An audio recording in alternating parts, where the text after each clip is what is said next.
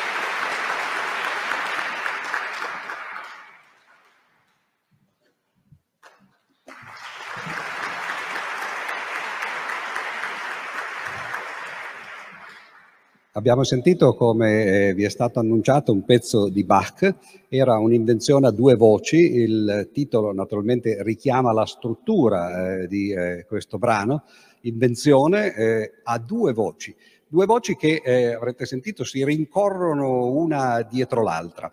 E eh, per cominciare a parlare del rapporto che c'è eh, fra le note, la musica da una parte e i numeri, la matematica dall'altra, non c'è probabilmente modo migliore che incominciare appunto eh, da Bach. Eh, se ci fosse lui, eh, naturalmente eh, sarebbe stato molto meglio sentire lui invece di me, perché eh, Bach era non soltanto il sommo musicista che tutti conoscono, ma era anche un eh, amatore, diciamo così, nel campo della scienza e eh, della matematica. addirittura il periodo in cui eh, Bach scriveva la sua musica, il barocco, eh, si, si, prestava a questo rapporto fra la scienza da una parte e eh, l'umanesimo, la musica dall'altra. Eh, tanto che eh, uno studente di Bach, un allievo di Bach che si chiamava Mitzner, fondò addirittura una società in cui i membri dovevano, potevano entrare, ma per entrare dovevano presentare delle opere che avessero una struttura musicale. Bach entrò naturalmente in, eh, in questa società a tempo debito e per spiegarvi qual era il tempo debito, secondo, e anche a modo debito naturalmente, per spiegarvi qual era il tempo e il modo debito di Bach, devo fare eh, una piccola premessa, perché eh, il nome Bach, che è fatto di quattro lettere, B-A-C-H, eh, naturalmente è un nome che si scrive attraverso il, l'alfabeto e eh, indicava appunto eh, la sua famiglia. Però in Germania, ancora oggi, eh, nei paesi anglosassoni, eh, le note musicali non vengono indicate come si fa invece nei paesi latini col do, re, mi, fa, sol, la, si, do, bensì con le lettere dell'alfabeto A, B, C, D, eccetera. E, non parte tra l'altro il, la scala da, eh, nello stesso modo, perché noi cominciamo per l'appunto con il Do, mentre invece eh, nei paesi eh, di lingua tedesca, per esempio, si cominciava con la A che corrispondeva all'A.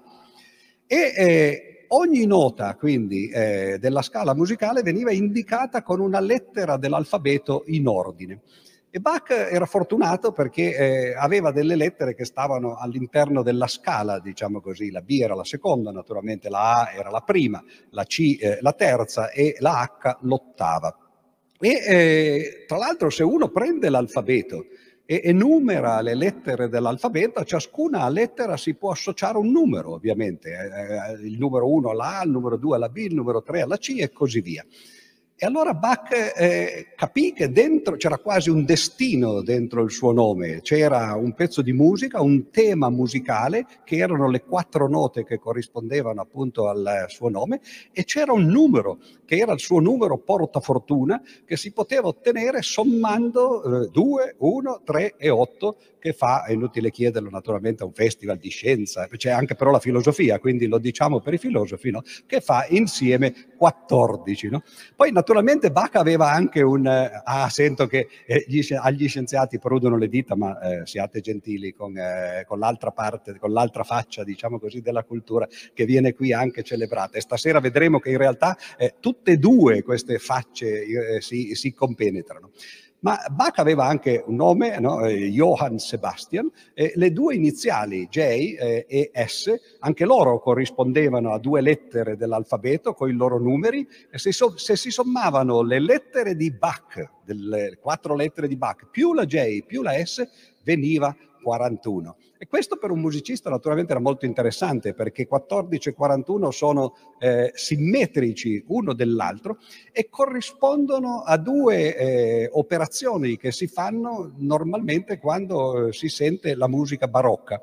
Perché eh, voi dovete sapere, eh, che è una cosa fondamentale per capire la musica barocca, che i musicisti barocchi erano un po' come eh, quegli analfabeti, di, dirò in che senso naturalmente, no? eh, vedo subito i musicisti e mi guardano con l'occhio torvo, no? come quegli analfabeti che una volta si vedevano sui, eh, nei film di spionaggio in cui la spia che arrivava magari in Italia poi prendeva un treno e voleva nascondersi, prendeva il giornale e però lo, lo, lo leggeva al contrario perché eh, eh, parlava un'altra lingua, magari veniva da paesi lontani. Ebbene i musicisti fanno esattamente quello che vi ho appena detto, in particolare particolare Bach eh, lo faceva in una maniera eh, straordinaria. Cioè si prende uno spartito e il modo normale di leggere lo spartito, quello che si chiama il modo retto, è di leggerlo come è stato scritto, esattamente come noi prenderemmo un pezzo appunto scritto eh, nella nostra lingua e lo leggeremmo, un pezzo di giornale, nel modo corretto. Però naturalmente quello che farebbe la spia, eh, nel caso che non conosca la lingua, è di leggerlo invece con lo spartito sottosopra, girato sottosopra.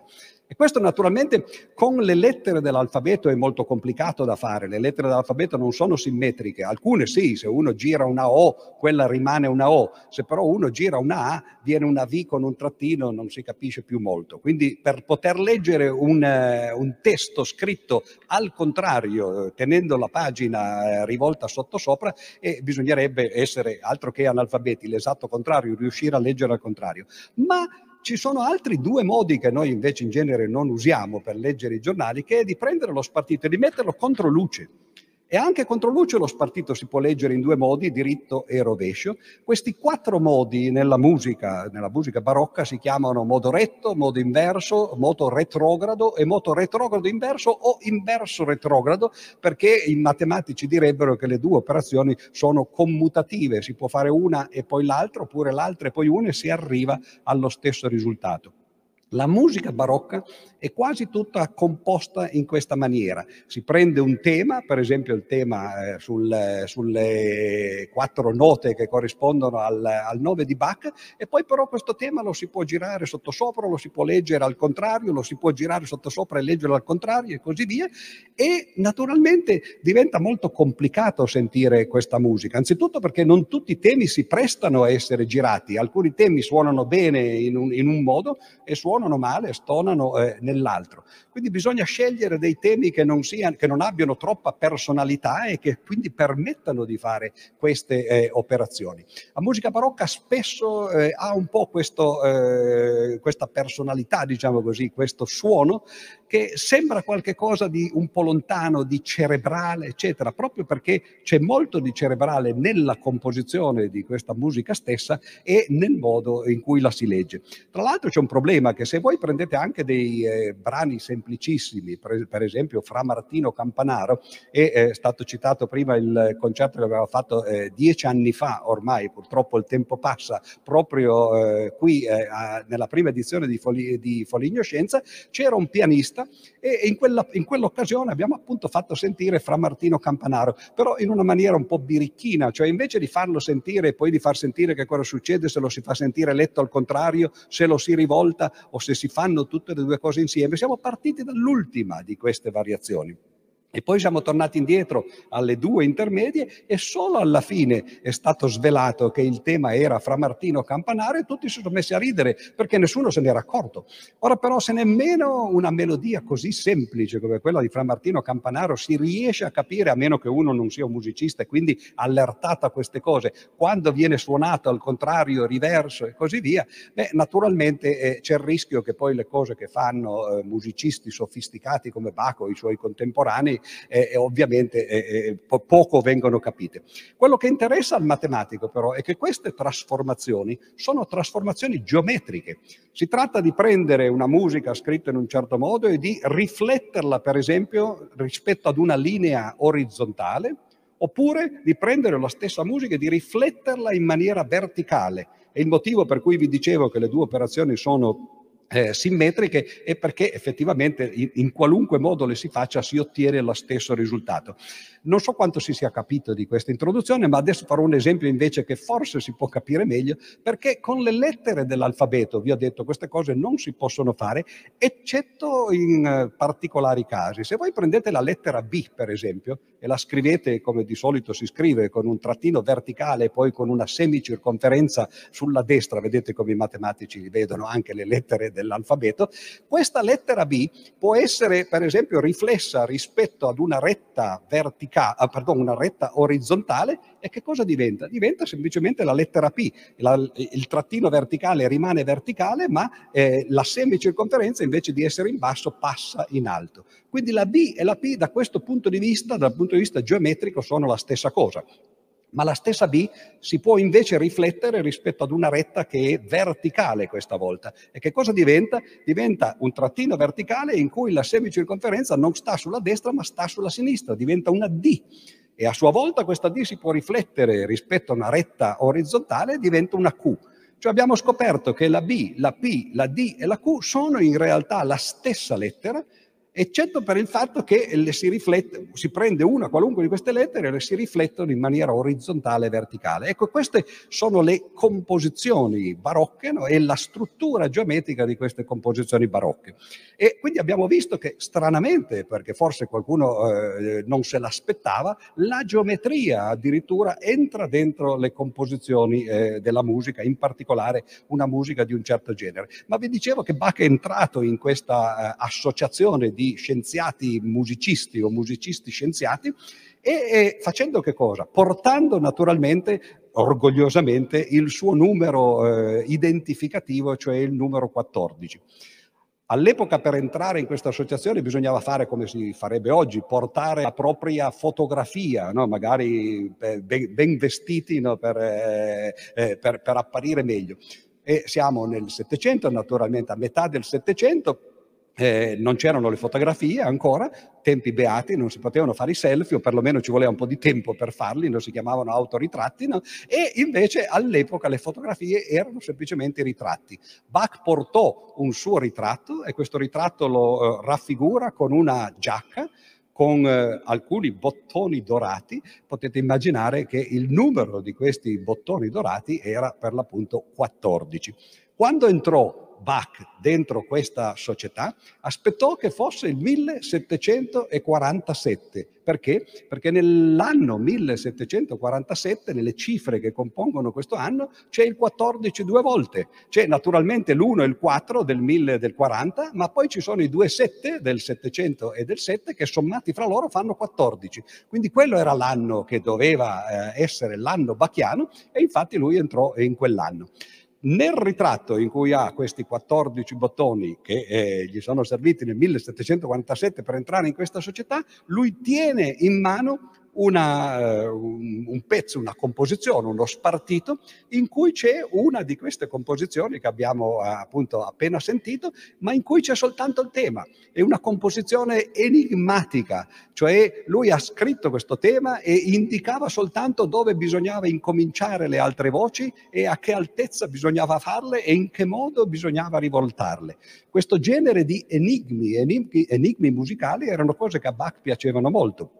Tra l'altro, ovviamente la società era molto seria, quindi non bastava portare una fotografia con, eh, con, il panciotto e i bottoni, bisognava anche arrivare con una composizione.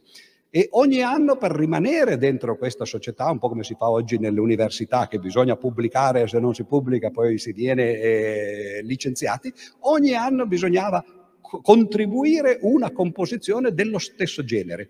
Bach morì nel 1750, forse perché si era stufato di stare in questa, in questa società, ma in quegli anni, in quei 3-4 anni, riuscì a fare un numero enorme delle opere che in realtà oggi noi identifichiamo più con eh, la sua musica, così significative, diciamo, per la sua musica. Perché la prima opera che portò fu eh, la famosa offerta musicale, un'offerta musicale che era offerta a chi? Al re in realtà, che durante eh, un ricevimento aveva chiesto a Bach di improvvisare una fuga su un tema, il famoso tema regio che poi divenne fondamentale in quell'opera.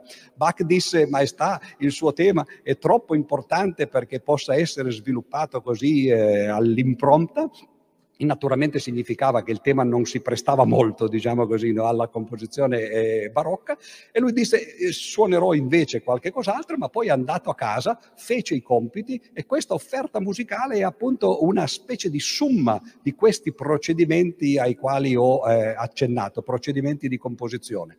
L'anno dopo Bach produsse le famose variazioni Goldberg, variazioni che eh, sono famosissime anche perché è la musica che eh, sente Hannibal mentre sta cuocendo il cervello della sua vittima dopo che gli ha tolto il, eh, il cranio col, col, con la seghetta, no? e, ed è un po' un peccato che poi questa musica venga pavlovianamente associata a scene macabre come quelle.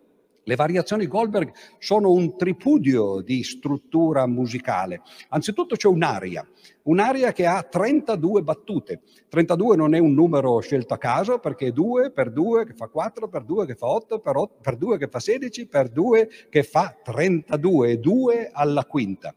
E naturalmente ci sono 30 variazioni più l'aria che viene suonata agli inizi e alla fine, quindi l'intera opera si compone di 32 pezzi e l'aria su cui si fanno queste variazioni si compone di 32 battute. Quindi vedete come c'è tutta una struttura musicale che regge effettivamente le opere di Bach, non solo questi pezzi, alcuni sono, sono, molto liberi, ma altri invece sono molto strettamente scritti. Ogni variazione che ha un numero multiplo di tre, cioè la terza, la sesta, la nona e così via, è un canone. Un canone, cioè una composizione simile a quella che eh, abbiamo sentito poco fa, in cui ci sono appunto delle voci che si rincorrono, ma queste voci che si rincorrono sono come due persone che stanno correndo una dietro l'altra. La prima infatti si chiamava in latino dux, colui che conduce, e l'altra gli correva dietro, ma poi immaginatevi che qualcuno, che, che questi due signori corrano sulle scalinate di un campo da calcio, per esempio, di uno stadio. Possono naturalmente correre sulla, sulla stessa scalinata, allo stesso livello.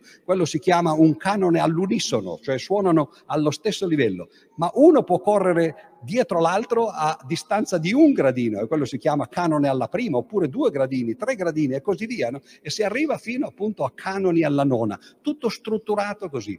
E l'idea di Bach e di, di tutti i suoi contemporanei era un po' quella di imbrigliarsi in strutture estremamente rigide, che permettessero poi all'invenzione di eh, librarsi all'interno di queste eh, costrizioni.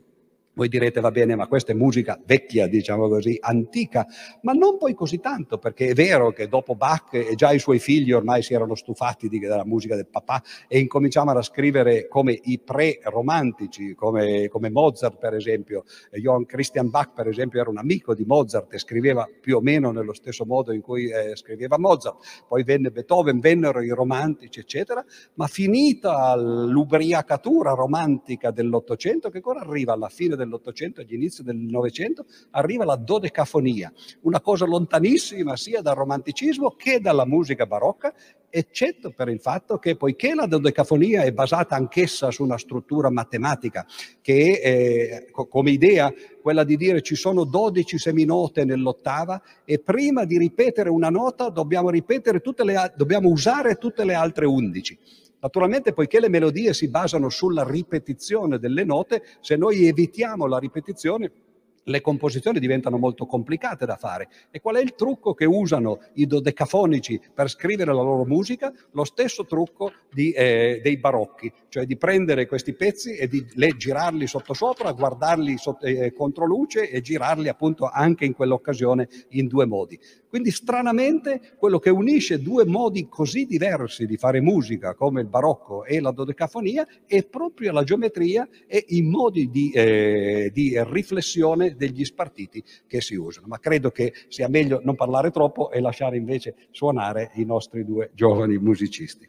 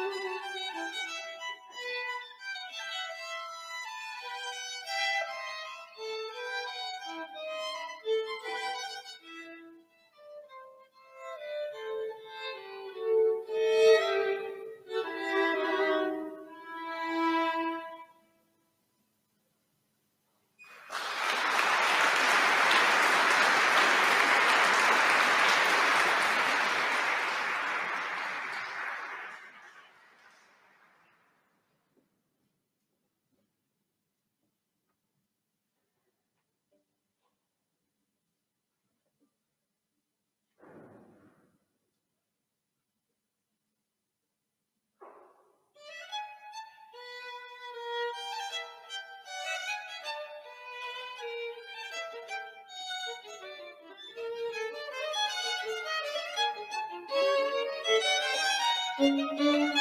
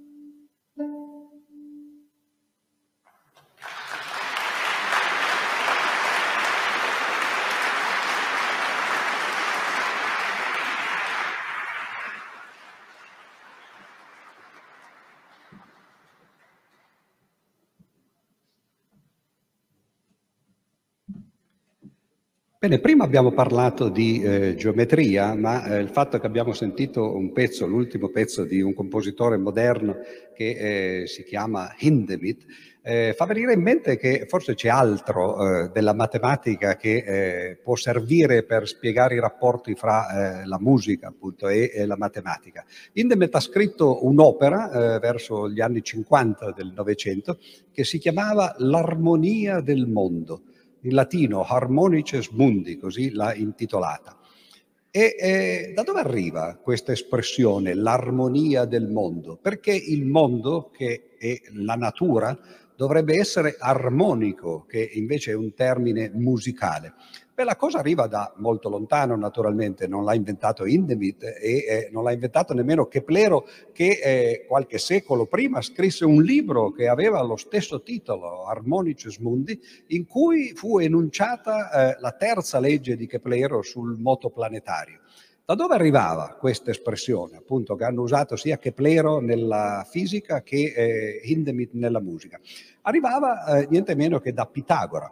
2500 anni fa eh, è iniziata a Crotone, in eh, Calabria, eh, un'avventura che dura ancora oggi e che eh, si può pensare che sia il momento cruciale della storia del pensiero occidentale.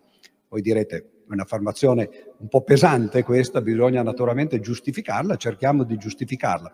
Che cosa fece Pitagora? Come, cosa scoprì? Eh, che gli fece intuire qualche cosa dell'essenza eh, del, eh, del mondo, e da una parte e dell'arte, della musica dall'altra. Pitagora era un filosofo, naturalmente come voi sapete, che era nato in Grecia, a Samo, poi era scappato perché era un personaggetto, come si direbbe, no? aveva un certo carattere e in patria poi nessuno è profeta.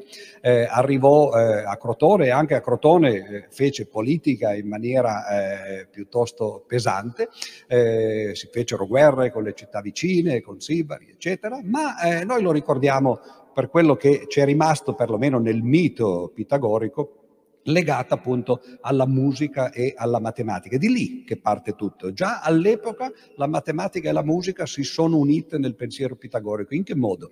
Pitagora era, eh, per, per, usare termini astronomici, eh, appunto eh, quello che si potrebbe chiamare, come, come tutti i capiscuola, no? era un po' una cometa, sapete come sono fatte le comete? Una testa brillante seguita da una coda di detriti. No? E la testa brillante è il pensatore no? che, che pensa, così come oggi le, le scuole scuole, anche eh, nelle università, e i detriti sono i seguaci, no? naturalmente, che seguono questo pensatore come se fossero eh, appunto no? eh, la coda di una cometa. Pitagora passeggiava per le strade di Crotone, essendo filosofo non doveva lavorare, naturalmente, però c'era qualcun altro che lavorava per lui, perché altrimenti il mondo non andrebbe avanti. In particolare c'era gente eh, come i fabbri ferrai che battevano con, loro, con, i loro martelli sulle incudini per eh, forgiare il ferro. E passando in queste strade di Crotone, Pitagora davanti, la coda dei suoi eh, pitagorici dietro, eh, Pitagora sente uscire dalle finestre di eh, questo, questa bottega dei rumori, rumori che a volte suonavano bene insieme, Oggi noi usiamo il termine consonanti per rumori di quel genere, che suonano, note che suonano bene insieme, e altre volte invece stridevano fra loro, oggi noi le chiamiamo dissonanti. Pitagora, che oltre ad essere un filosofo, notare le cose, era anche uno scienziato, voleva capire perché, non soltanto che le cose ci sono, come diceva poi Aristotele in seguito, volle cercare di capire come mai alcune note suonavano bene insieme e altre invece suonavano male entrò dentro la bottega del Fabbro Ferraio e qui inizia la leggenda perché le cose non possono essere andate come ora ve le racconto, che è il modo in cui le racconta Giamblico nella sua famosa vita di Pitagora che è stata scritta otto secoli dopo. Sarebbe come se oggi noi scrivessimo la vita di qualcuno che è vissuto nel 1200 e, e, e credessimo di, di raccontare storia invece che raccontare invenzioni. Quindi non è successa così, ma vi dirò poco dopo come è successa realmente, ammesso che sia mai successa, cioè che che sia esistito un momento fondatore come quello che stiamo raccontando, cioè Pitagora prende due martelli uguali, li batte su un'incudine e scopre che i due martelli uguali fanno lo stesso suono. È ancora filosofo a quel momento, no? eh, non, non, c'era bisogno appunto no, di fare molto, si sa che due cose uguali non si comportano nello stesso modo. Rapporto all'unisono, uno a uno. Poi però prende due martelli di cui uno è il doppio dell'altro e li batte sull'incudine e si sentono due note che sono la stessa nota, se non per il fatto che sono ad altezze diverse. E di, l'orecchio, meglio, di un musicista sente che la, la, differenza fra le due note che vengono battute da due martelli, uno doppio dell'altro o metà dell'altro, a seconda di quale si guardi, è quello che si chiama in musica il rapporto di un'ottava. Pitagora dice questo interessante, due numeri come 2 1 in rapporto fra loro in realtà mi dicono qualche cosa sulla musica che viene suonata da questi eh, martelli. L'ottava. Poi prende due martelli che in realtà sono uno una volta e mezza dell'altro, quindi il rapporto è 3, 2, 3 su 2, 3 mezzi. Batte le, i due martelli, si sentono due note diverse questa volta, ma l'intervallo è ancora qualcosa che i musicisti riconoscono, è il cosiddetto intervallo di quinta, e allora la cosa diventa interessante. I numeri 3 e 2 rappresentano l'intervallo di quinta. L'intervallo di quinta è come Do, Sol, oppure Fa, eh, Do. E eh, su, sulla scala, diciamo così, su un pianoforte, no? come lo, lo, vedremo oggi. Ultimo esperimento che Pitagora fa è prendere questa volta due martelli che sono in rapporto di 4 terzi. Perché 4 terzi? Perché i primi due erano in rapporto di 1 a 2, i, i secondi due di 2 a 3 e questa volta sono in rapporto di 3 a 4 o 4 a 3 eh, nelle due direzioni. Di nuovo due note diverse, questa volta il rapporto è eh, di una quarta, quindi per esempio Sol, Do oppure Do, Fa. E a questo punto Pitagora dice, beh, una volta è, è, un caso, la seconda volta è una coincidenza, la terza volta è premeditazione, come si dice, ci deve essere qualcosa sotto. E quello che Pitagora deriva da questo fatto è che evidentemente ci deve essere qualche cosa nella matematica che permette agli stessi numeri di svolgere due funzioni diverse. In un caso di misurare nel mondo fisico i rapporti che ci sono fra i pesi dei martelli Vi ho detto che questo è impossibile perché se voi fate l'esperimento andando a casa, non so quanti di voi abbiano martelli, forse, ma incudini difficilmente, no? non, non, sentireste le, eh, su, quello che ho appena detto perché l'acustica non funziona esattamente in questo modo, però invece probabilmente quello che Pitagora fece e, fu di prendere dei, dei nervi di bue, come, che erano le corde degli strumenti a corda eh, di allora, eh, gli strumenti come quelli che sentiamo questa sera, i violini, i violoncelli, le viole, anche le chitarre, benché le chitarre funzionano in una maniera diversa perché eh, le, le, le, lo strumento è fatto in maniera diversa. Ma dicevo, la matematica serve, secondo Pitagora, per descrivere il mondo fisico, quello appunto dei martelli, delle incudini, delle corde di bue e così via. E dall'altra parte, invece, serve per descrivere il mondo umanistico, che è una cosa completamente diversa. E come lo descrive? Per esempio, gli stessi numeri descrivono gli intervalli di ottava, di quarta, di quinta e eh, così via.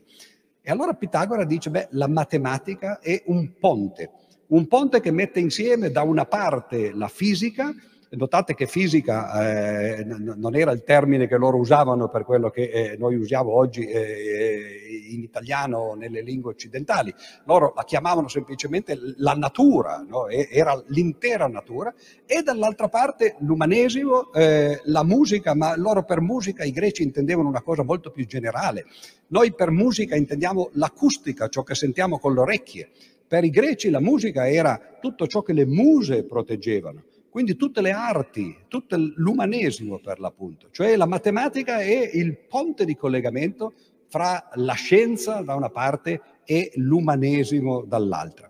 E questa è una cosa fondamentale perché è qualcosa che nel corso degli anni, nel corso dei millenni in realtà e dei secoli prima, eh, si è perso. Oggi l'umanesimo e la scienza sembrano separati fra loro. E invece quando parte questa avventura, queste due cose sono unite fra loro. Tra l'altro Pitagora, che sapeva fare appunto alcuni conti, scopre anche delle cose interessanti che poi non sarebbero state riscoperte se non un millennio e mezzo dopo. Vi ho detto che l'ottava è la distanza fra due do consecutivi, ma si può dividere in una quarta e una quinta. Si può andare dal do al sol successivo, quella è una quinta, e poi dal sol al do successivo, quella è una quarta. Oppure si può andare dal do al fa successivo, quella è una quarta, e poi dal fa al do successivo, quella è una quinta. Si può fare quarta più quinta o quinta più quarta, ma il problema è, noi sappiamo quali sono i numeri che corrispondono all'ottava, 2, 2 su 1, che corrispondono alla quarta, eh, 4 su 3, e alla quinta, 3 su 2. Come è possibile mettere insieme due intervalli musicali per ottenere, come la quarta e la quinta, per ottenere l'ottava, guardando ai numeri che li rappresentano? In altre parole, come si passa da 3 su 2 e 4 su 3 a 2. Nel caso della musica si sommano gli intervalli, si somma una quinta più una quarta, tre mezzi più quattro terzi e si ottiene 2. Ma se noi facciamo la somma delle frazioni ovviamente non otteniamo 2. Cosa possiamo fare? Ah, tre mezzi e quattro terzi per ottenere due. C'è un 3 qui, c'è un 3 qui, uno numeratore uno denominatore. Potessimo moltiplicarli, si semplificherebbero, il 4 e il 2 si semplificherebbero, diventerebbero 2. Pitagora scopre che per sommare intervalli musicali bisogna moltiplicare i numeri corrispondenti. E qual è l'operazione che trasforma prodotti in somme, cioè i prodotti dei numeri in somme di intervalli musicali. È il logaritmo. Pitagora scopre che c'è un rapporto logaritmico tra i numeri che corrispondono appunto al, agli intervalli e gli intervalli stessi. Questo tra l'altro è il motivo per cui il pianoforte è fatto in quello strano modo, per quale motivo non lo si fa in maniera rettangolare, non perché non è artistico, ma perché c'è una curva lì che è una curva che rappresenta più o meno la, eh, la funzione logaritmo. Questo è, una cosa abbastanza strana perché nessuno parlo, parlerà di logaritmi fino al 1500, cioè quindi eh, praticamente 2000 anni dopo Pitagora. Saranno Briggs, Napiero, eh, poi Newton che troverà addirittura la, la, la, Mercatore che troveranno eh, l'espressione in serie dei logaritmi. Fino al 1600 in realtà i logaritmi non entrarono nella storia della matematica applicata, ma già Pitagora l'aveva in qualche modo divinati o eh, indovinati.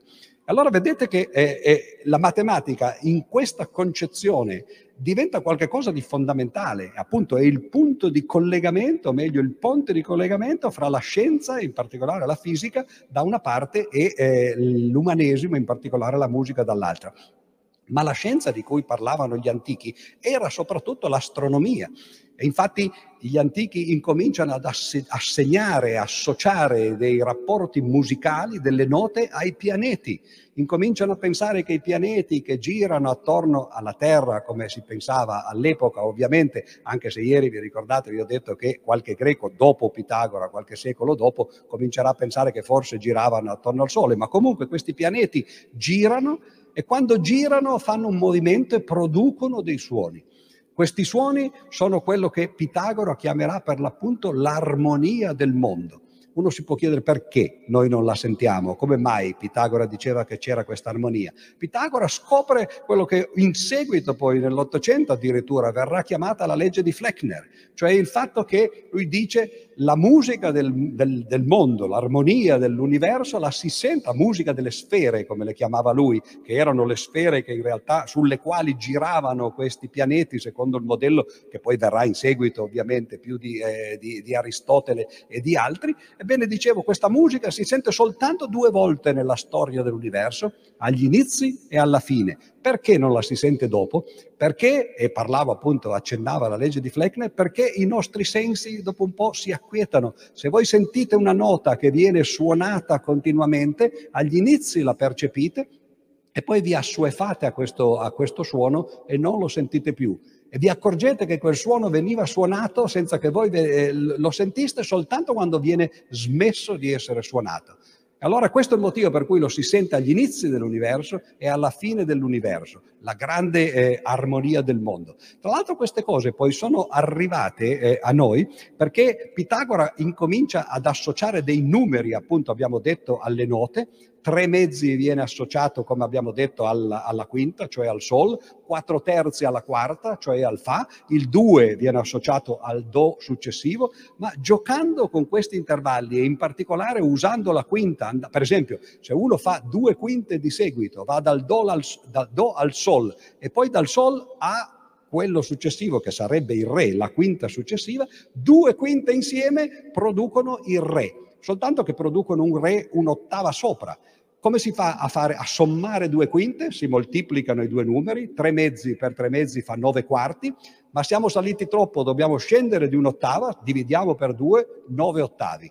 9 ottavi è il numero che Pitagora associa al tono, cioè all'intervallo di un unico tono tra il Do e il Re, e facendo giochi di questo genere con le quinte riesce ad associare numeri a tutte le note eh, della scala musicale. Alcuni di questi numeri sono carini, come quelli che vi ho detto, ma altri invece sono tremendi, perché il Mi, ad esempio, che è la terza, diventa, facendo questi giochi di quinte, diventa 81 64esimi. E 81 64esimi è quasi bello, c'è un 1 di troppo. Se fosse 80 64esimi diventerebbe 5 quarti e diventerebbe di nuovo una, una frazione che è maneggevole. E questo però non lo si farà perché Pitagora eh, ovviamente quelli erano i numeri e li lasciava. La correzione di un 64esimo sarà quello che farà poi Zarlino nel 1500 e quello cambierà la storia della musica perché vorrà dire andare a cambiare gli intervalli pitagorici che sono quelli che si sentono con l'orecchio e soprattutto i musicisti come, come i violinisti o degli strumenti ad arco sentono così e farli diventare delle cose artificiali che sono poi quelli che si mettono sul pianoforte quando quando lo si accorda. Quindi vedete quanta matematica c'è nascosta dietro, ma dicevo è rimasto un eh, segnale di questo procedere per quinte perché nell'associare i numeri ai pianeti, in, gli antichi guardavano i pianeti. Voi sapete che eh, per, per, i, per, gli antichi c'erano sette pianeti, diciamo così, eh, in tutto. Pianeta significava semplicemente planetes in greco, corpi erranti, tutte le stelle si muovevano insieme durante la notte e per, per questo si chiamavano stelle fisse, ma c'erano sette corpi due dei quali erano ovviamente il Sole e la Luna e gli altri erano i cinque pianeti conosciuti all'epoca, che si muovevano in maniera strana, il Sole e la Luna ovviamente in maniera stranissima, e poi però gli altri cinque pianeti. però quando uno guarda questi sette pianeti, diciamo così, questi sette corpi celesti, come li vede? Beh, la Luna è il più vicino a noi, poi c'è Mercurio, poi c'è Venere, poi si vede il Sole, poi si vede eh, Marte, Giove e Saturno. Per quale motivo i giorni della settimana, che sono intitolati esattamente a, a, questi sette pianeti, eccetto la domenica, perché noi l'abbiamo intitolata a Dominus, no? a nostro Signore, però in inglese, per esempio, continua ad essere Sunday, quindi sono effettivamente i sette pianeti. Per quale motivo i giorni della settimana non sono nell'ordine che vi ho detto, cioè luna, mercoledì, cioè dovrebbe esserci lunedì, mercoledì, venerdì, poi domenica, no, e così via. Non sono fatti in questo modo. Beh, non sono fatti in questo modo perché si procede per quinte. Provate a vedere, prima c'è la Luna, poi c'è Mercurio, poi c'è Venere, poi c'è eh, il, il Sole e poi c'è Marte. Cioè procedendo per quinte, dal lunedì si passa al martedì e se voi continuate con i giorni della settimana, lunedì, martedì, mercoledì, eccetera, è il procedere per quinte in astronomia, che è quello che i musicisti fanno quando procedono per quinte nella musica. Allora ci accorgiamo che i rapporti fra matematica, musica, scienze, eccetera, sono molto più stretti di quelli che ci saremmo aspettati ed è proprio per questo motivo che queste cose erano così compenetrate fra loro che lo studio dei numeri da una parte, l'aritmetica, della geometria dall'altra, quella che abbiamo sentito prima quando parlavamo di Bach, dell'astronomia e della musica costituiva fino al, eh, al periodo classico il piano di studi del, di, di, delle persone di cultura ed era quello che si chiamava il quadrivio. E in particolare l'espressione armonia del mondo, la musica delle sfere, è quella che appunto ancora Keplero e ancora Indemit usavano nelle loro opere. Ma è meglio ritornare questa volta ai suoni e eh, sentiamo eh, eh, l'altra parte del nostro concerto.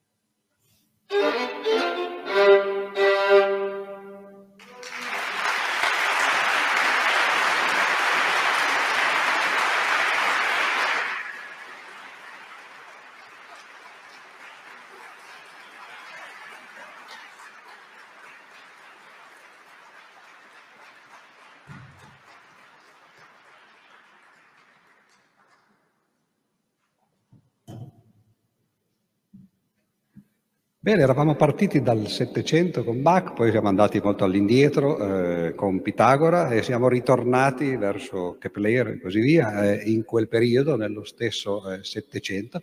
E nel Settecento si comincia a guardare la musica da un punto di vista diverso, perché eh, l'aritmetica e la geometria, che erano appunto eh, le due grandi discipline matematiche dell'antichità, ormai sono diventate qualcosa di classico, ma sono state affiancate dall'algebra da una parte e dall'analisi dall'altra.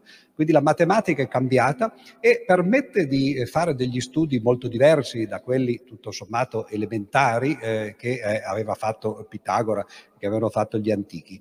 E in particolare uno dei primi problemi che si pongono i matematici applicati, che eh, si chiamano anche fisici, cioè coloro che vogliono applicare la matematica per l'appunto al mondo eh, della fisica, è stato quello di prendere strumenti come quelli che abbiamo sentito questa sera, per l'appunto ad esempio un violino, di prendere una corda vibrante, come la si chiama eh, appunto in fisica matematica, e di cercare di descrivere il moto di questa corda vibrante attraverso quello che oggi noi chiamiamo delle equazioni.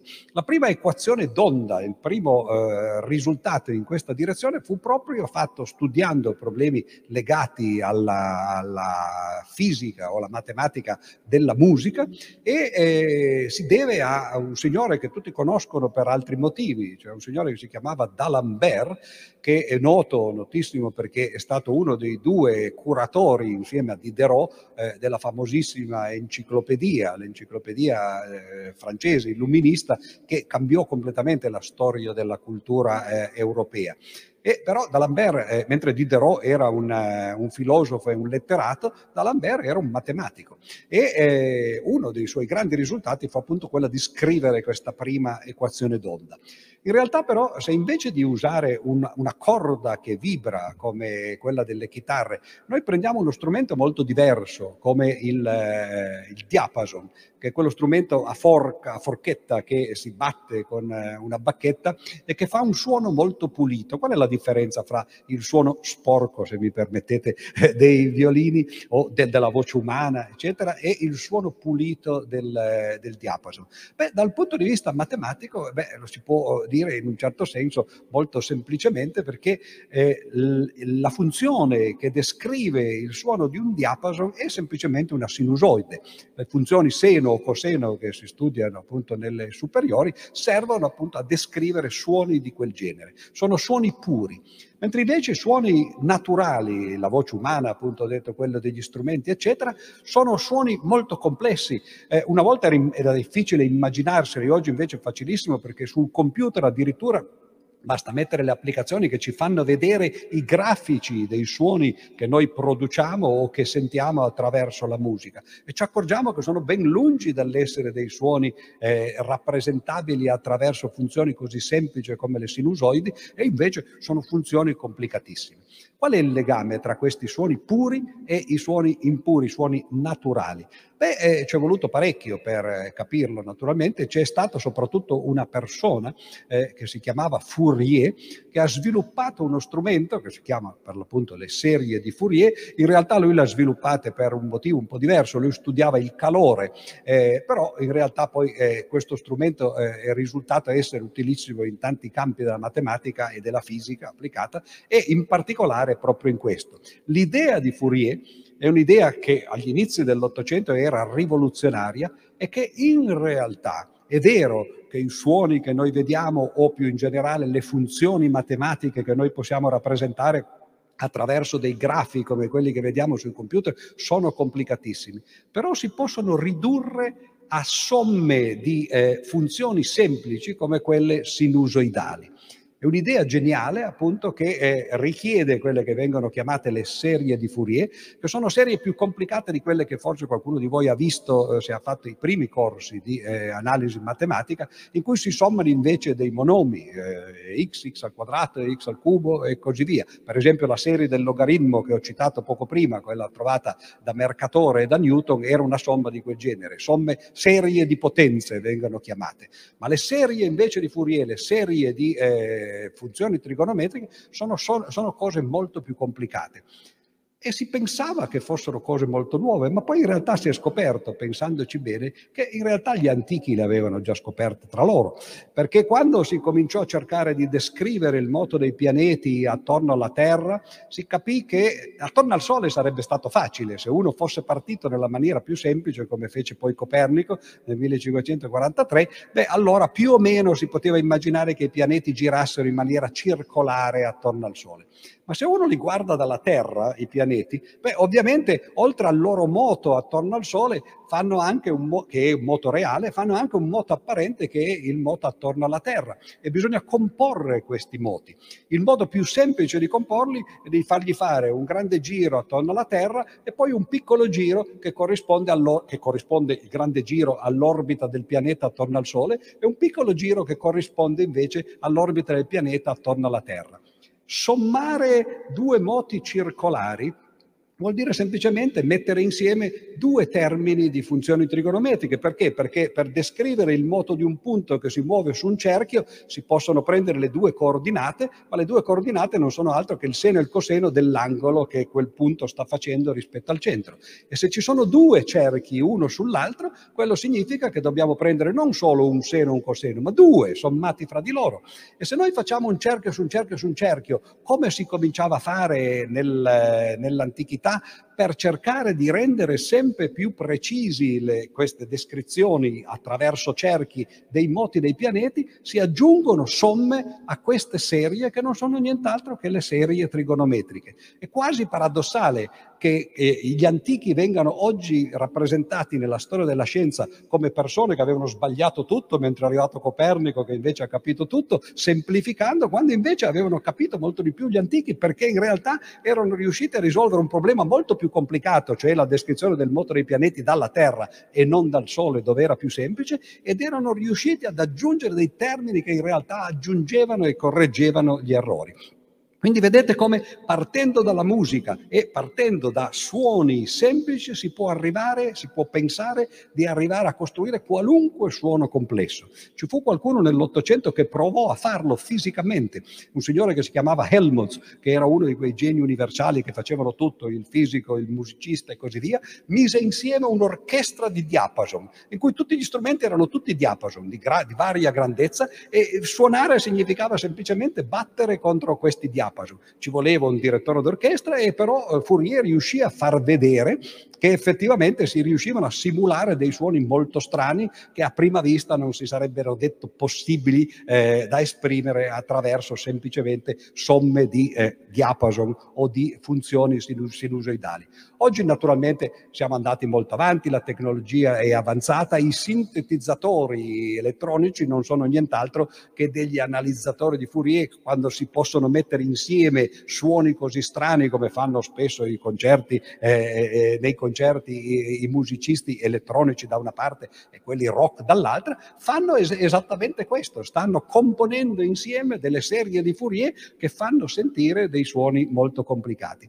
Ma e questa è, è la perla finale, diciamo così, di questa breve storia dei rapporti tra la matematica, la musica e la fisica e, l'astronomia dall'altra, in realtà, vi ho parlato, accennato a queste funzioni d'onda, di funzioni d'onda poi la fisica, soprattutto moderna nel Novecento, ne ha viste parecchie e le due più importanti forse sono state le funzioni di Schrödinger e di Dirac.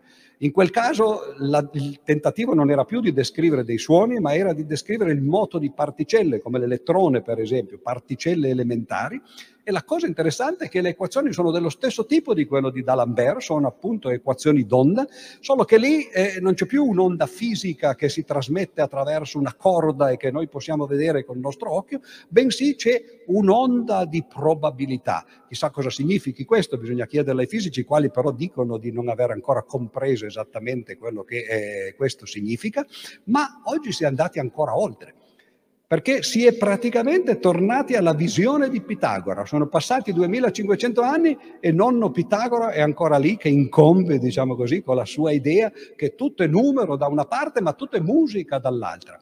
E la moderna teoria delle stringhe che è la, la, la, proposta che va per la maggiore di unificazione della meccanica quantistica da una parte e della relatività generale dall'altra, ci dice o perlomeno propone che eh, le cose così siano, che in realtà l'universo sia semplicemente una grande orchestra.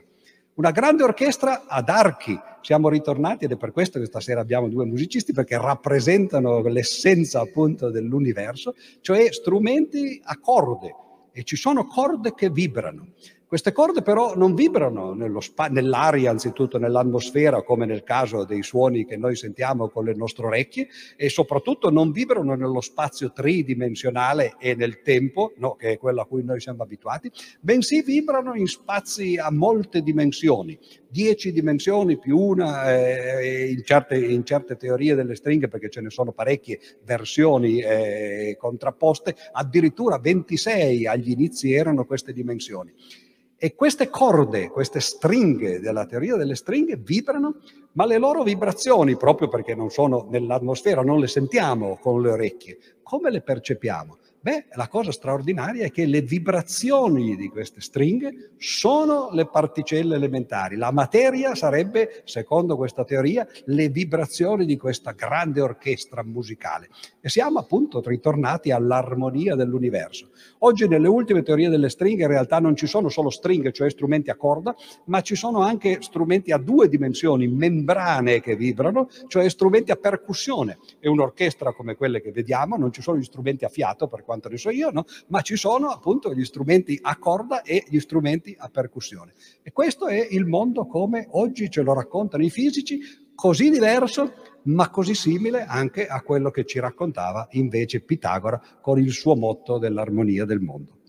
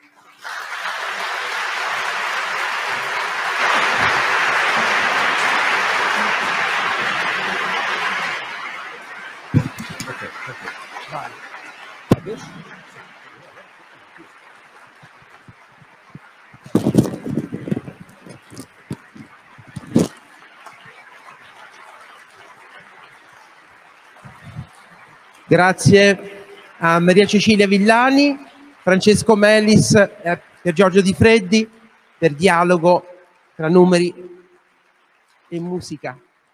Grazie.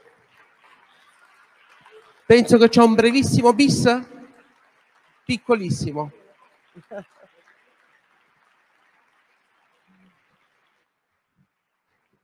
Naturalmente possiamo fare un bis, dura soltanto 25 minuti e il catalogo di eh, Leporello eh, dal Don Giovanni di Mozart e eh, il motivo per cui eh, lo si fa è perché anche se non lo sentite nelle note però dovreste ricordare le parole e il catalogo che eh, Leporello canta, dice quali sono, enumera le conquiste del Don Giovanni, eh, in Italia 640, in Almania 231, 100 in Francia, in Turchia 91, ma in Spagna sono già 1.300. Fate la somma, è, una somma, è un grande numero, maggiore di quelli berlusconiani, credo addirittura, no? e eh, naturalmente con questo finiamo. Grazie e buonasera.